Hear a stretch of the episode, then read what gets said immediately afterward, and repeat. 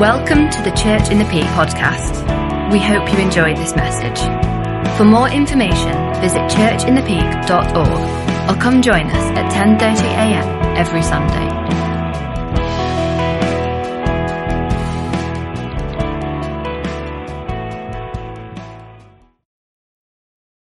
First of all, we just want to talk about the world, first of all. So if you asked um, in schools or in the streets, you probably get this reply. The world says there's no difference in men and women.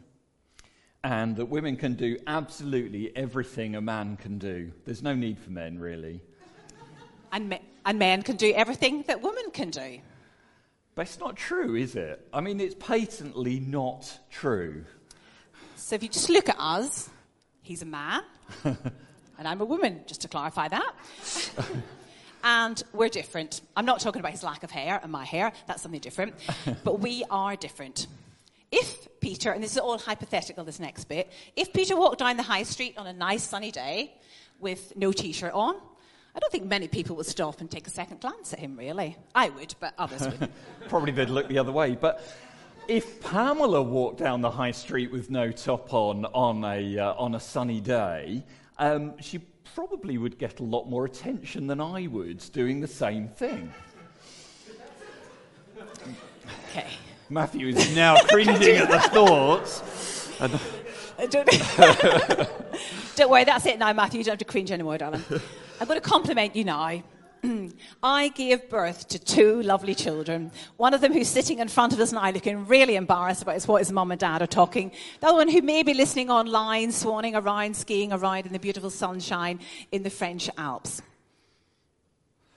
Well, although Pamela gave birth to the children, she didn't have all the equipment that was required to make them in the first place. And I had something to do with our children. He's now really embarrassed. So, But just on that point, women, if you're going to have a child, a little tip for you: if don't cut your nails, because obviously you are going through childbirth is painful, and you may want your um, your husband to feel a bit of that pain. So don't cut your nails. Then you can actually dig your nails right into his hand, and he can feel some of the pain that you're going through as well. I didn't realise I didn't do it deliberately, but afterwards he said, "You really hurt me," and I went, "What do you mean I really hurt me?" He said, "You dug your nails into me." So just as a sideline there for you women, if you want a little to get your own back, then that's what you do. Don't cut your nails. when it came to Matthew, I delivered him, so I didn't have to deal with any of that, which was great.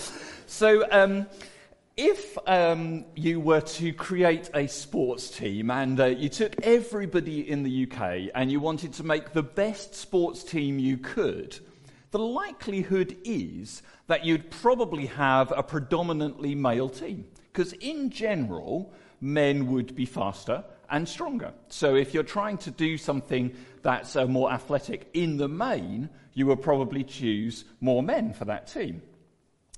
But that doesn't mean they have all the beauty or the brains. If you're looking for the best teacher or the doctor or an actor or a cleaner or an office worker, sex has no relevance. And this doesn't make one superior to the other. It just means that men and women have some different attributes. We are all created in God's image. If you read the beginning of Genesis, God says, I created you in my own image. If we read in Galatians, Galatians 3, we are both, male and female, heirs of eternal life. There is no difference between the male and the female when we come to that. This is the same in marriage. There may be different functions. We don't always do the same thing because if we both did the same things, then other things would never happen, and then that wouldn't lead to a very successful marriage. But there is no hierarchy. So, we've been working through Colossians, and today we get to Colossians 3, verses 18 and 19. Verse 18 may be one of the verses that has been most abused by men for the last 2,000 years. And uh, we want to speak into that today because there's a lot of misunderstanding of these two verses. So um, I think we're nearly getting there with the tech. Uh, I think we're creating some problems today. Um, It's not your It's fault. fine, fine. Okay, so um, what we the, the, the passage we're going to speak from is um, Colossians three, um, verses eighteen and nineteen. Wives, submit to your husbands as is fitting in the Lord. And husbands, love your wives. Don't be harsh with them. So that's what it says. Men, I want you to get your Bibles and scribble out the line about your wives submitting to you. That's not written for you.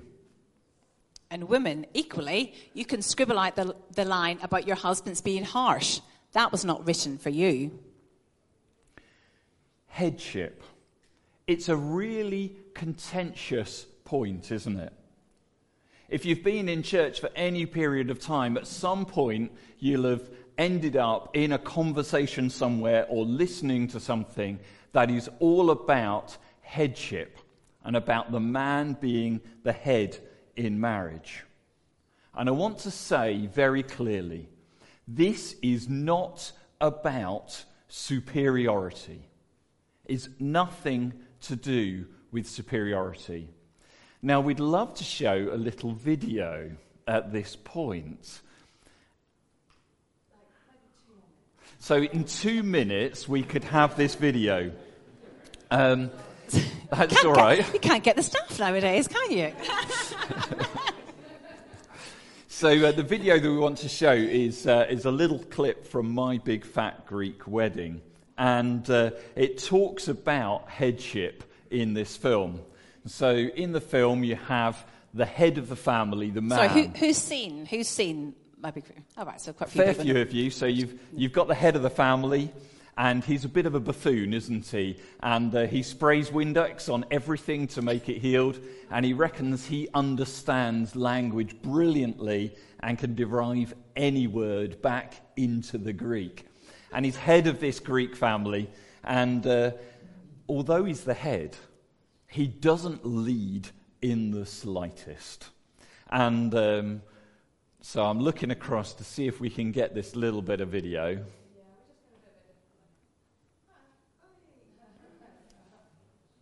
Ah, it's coming on the screen behind us. What he said goes. The man is the head of the house. And you can decide to it. The man is the head, but the woman is the neck. She can turn the head any way she wants. That's fine. Thank you. So, that bit in the film, I think, is a really crunch bit in the film for the, uh, the daughter. And um, the thing about that is there's some element of truth to it, but there's also um, an element of untruth in what is said. The neck turns the head. Now, if you're Northern Irish, Pamela turns my head. If you, and that means that she gets on my nerves if you're in Northern Ireland, in a nice way. Um, but, but actually, she does turn my head in a good way. I'm really glad that she does. She makes me appreciate things that I wouldn't otherwise appreciate. Pamela gets me to see perspectives that I wouldn't have otherwise seen because she gets me to turn my head. She gets me to look at other things that I wouldn't have, have looked at. But the lady in this video, she says it in such a way that actually it doesn't matter about the men because you're really in charge. And actually, I don't think that bit's true either. So, um, so we want to look at this bit slightly differently. Um, the headship, as I said, doesn't denote superiority. It's all about judgment. And that sounds really weird, doesn't it? But it's all about judgment. And I, I want to talk um, in a moment about the historical content and, and, uh, and just talk about how it talks about judgment in this verse. Um, first of all, Pamela's just going to read a bit from Ephesians, which is very similar and written by Paul as well. For wives, this means submit to your husbands as to the Lord. For a husband is the head of his wife, as Christ is the head of the church. He is the Saviour of his body, the church. Just going to read that again because I think it's a verse that many of us will have read a lot of times, but perhaps not really take in. For wives, this means submit to your husbands as to the Lord. For a husband is the head of his wife, as Christ is the head of the church. He is the Saviour of his body, the church. So, as I say, this is one of the verses that's been misconstrued, just like the one in Colossians and one in Galatians, um, all written by Paul. And um, it's led to people saying, well, Paul is a misogynist um, and that he, um, he's pro male, anti female, and that's what the church stands for. And I want to say today that is not true. What these verses are about is about judgment, as I've said.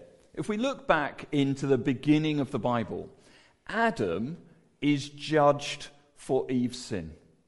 So Eve eats the apple, and then she persuades Adam to eat the apple. But God's judgment is on Adam.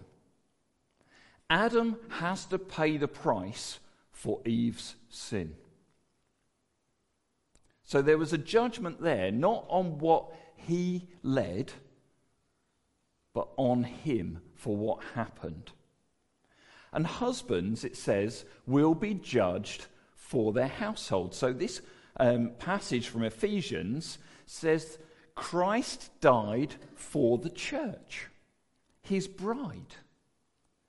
And in the same way, husbands, it says, wives submit to your husbands. And that isn't about submitting from the you'll do everything that I say. This is all about the fact that the husband will be judged for what happens in that family unit, in that household.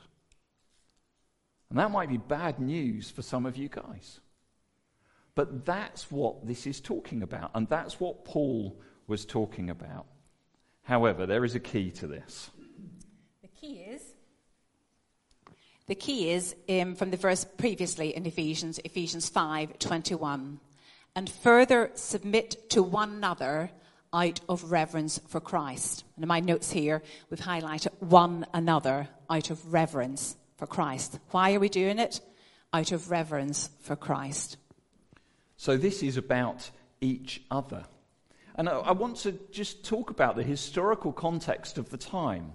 So at the time, women were rebelling against men. Men had been in charge for a long time. And in the cities of Colossae and Ephesus, the women were turning around and saying, How dare you, as men, say you're in charge? This is not acceptable. We understand as Christians that we are equal and we will not stand for this anymore. And so you, you be gone.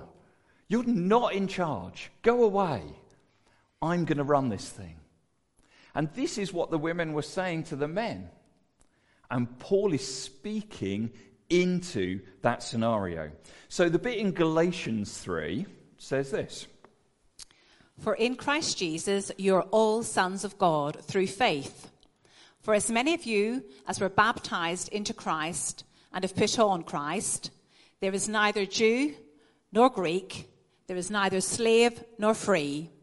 There is no male and female, for you are all one in Christ Jesus. I'm just going to read that again. For in Christ you are all sons of God through faith. For as many of you as were baptized into Christ have put on Christ. There is neither Jew nor Greek. There is neither slave nor free. There is no male and female, for you are all one in Christ Jesus. Paul is wanting to address some balance here. Far from being misogynistic, he's actually saying there is full equality of men and women, that we are all equal before Christ. It doesn't matter about what your sex is, we are all there before God. And uh, if you read um, some of the more modern writing, um, it uses a term called complementarianism. and uh, talks about the male and the female within marriage bringing different things and they complement each other to make both stronger than the individual parts. And some people have said, well, complementarianism is all about the men being in charge and actually uh, the men um, being the head and actually the woman submitting. And I want to say that's not true. It's a two way thing. The only difference is that God says he will judge the men. In the same way that he says in Peter that I will be judged more harshly because I sit here at the front and teach you. That's something that happens in heaven. I don't understand it. But what I do know is that there is no difference. Pamela and I, one is not above the other in our marriage. There is no difference, there is no hierarchy. So what? What difference does this make to any of you? How does it change us? Pamela. Okay, um, I'm just going to draw out a few thoughts as a, as a woman and as a wife.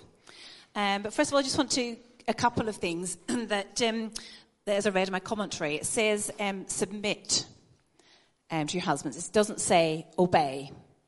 And I think that that can sometimes be quite, um, quite a big thing there, that actually the scripture says that you submit to your husband. It doesn't say obey. So, for example, if Peter said to me, right, I want you to go and stand out there in front of that, uh, middle of the road till a car comes along, am I going to do that? I know I'm silly sometimes. I'm not that silly. But actually, so I've got my wisdom and God given wisdom, and um, so I don't have to obey Him in things that's going to put myself or um, that in danger. So I think, again, that's a, really important just to take as a simple word, but actually, there's a difference between submitting um, and obeying and also in scripture and i think that's what we want to, to really say today this what we're saying here we don't want you to hear what we're saying. We want you to say what is said in scripture. Because actually as a christian couple as a christian husband and wife that's what we want to do is, is live by the scripture um, and um, that often goes against what the world teaches us. Um, I have lots of contacts in lots of different contexts um, with uh, with women, and particularly in, in, in, the form of sport and things. And and uh, there is a very different feeling out there in the world about what the world says my role should be and what I should and shouldn't do. But we always want to come back to what it says um, in the Bible. And, um, and it talks there about respecting the leadership of your husband. And I, I respect that Peter is the head of our household. He's the head um, over, over myself and over Chloe and over Matthew. And um, that actually, sometimes that might be, that might be hard.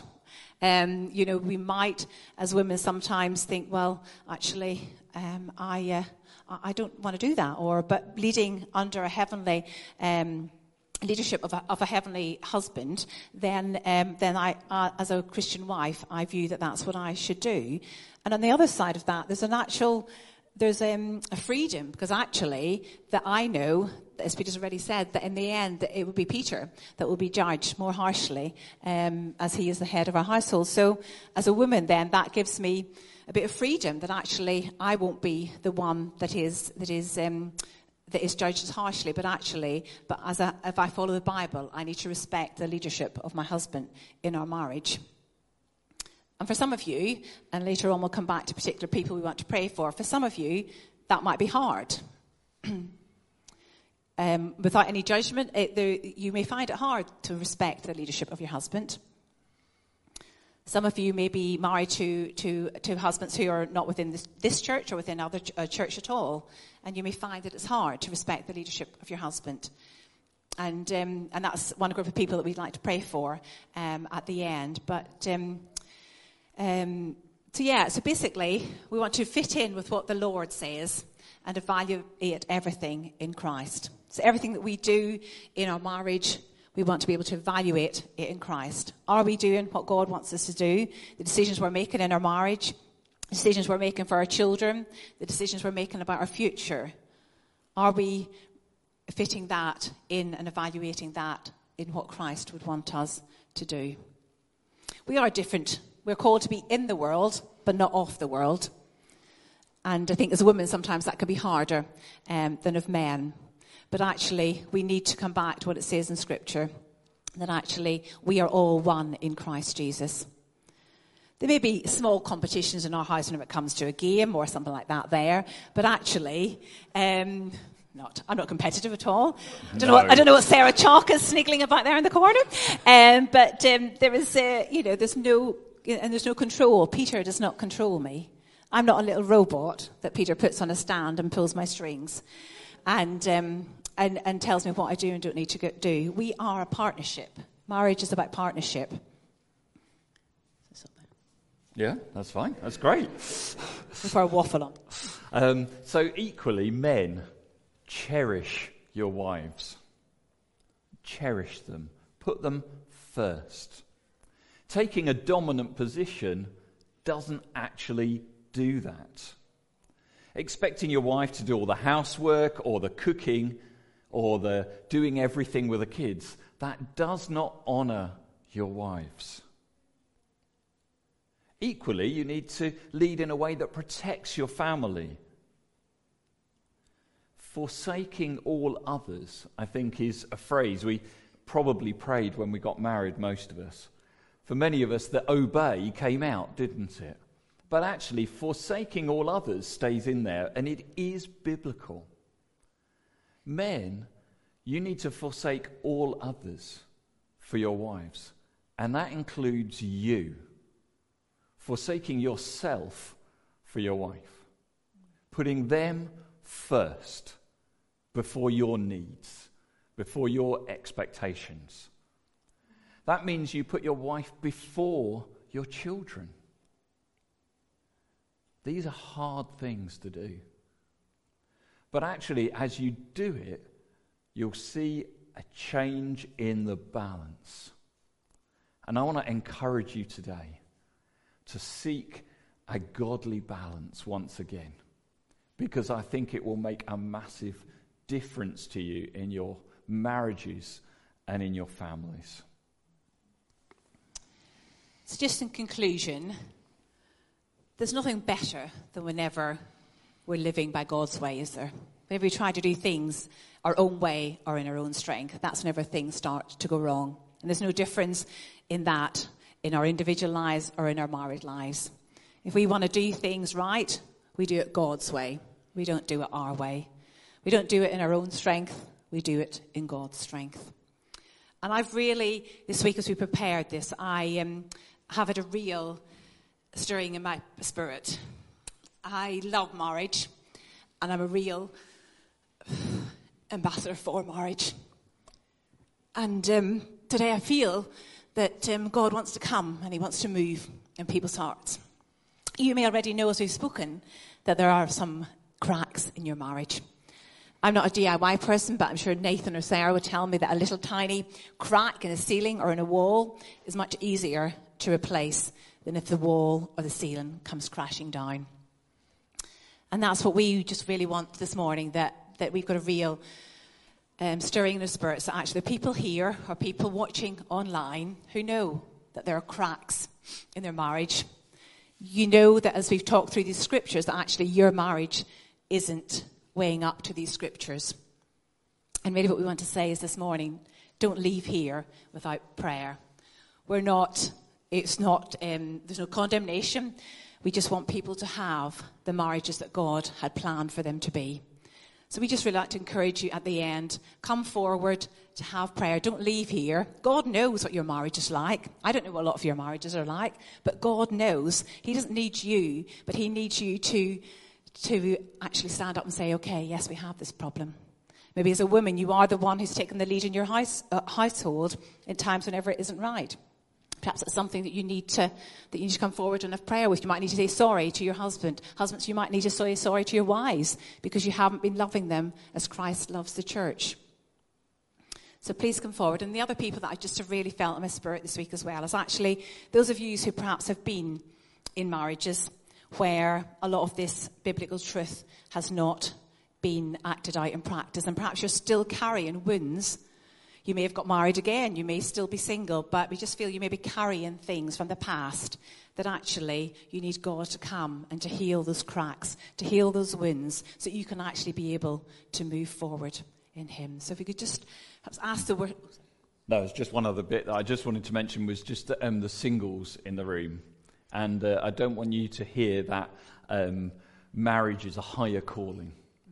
We are all equal in Christ, it says, male or female. And uh, actually, for some of you, being single is far harder than it would be being uh, in, um, in a marriage. And um, for some of you, it's probably easier than the difficult marriages perhaps you've been in. And uh, I just want to encourage you today um, that if you're single, you are no less. In fact, Paul says it's a higher calling. It's actually a more difficult thing. And actually, you might need some prayer because actually, this is, this is an issue for you.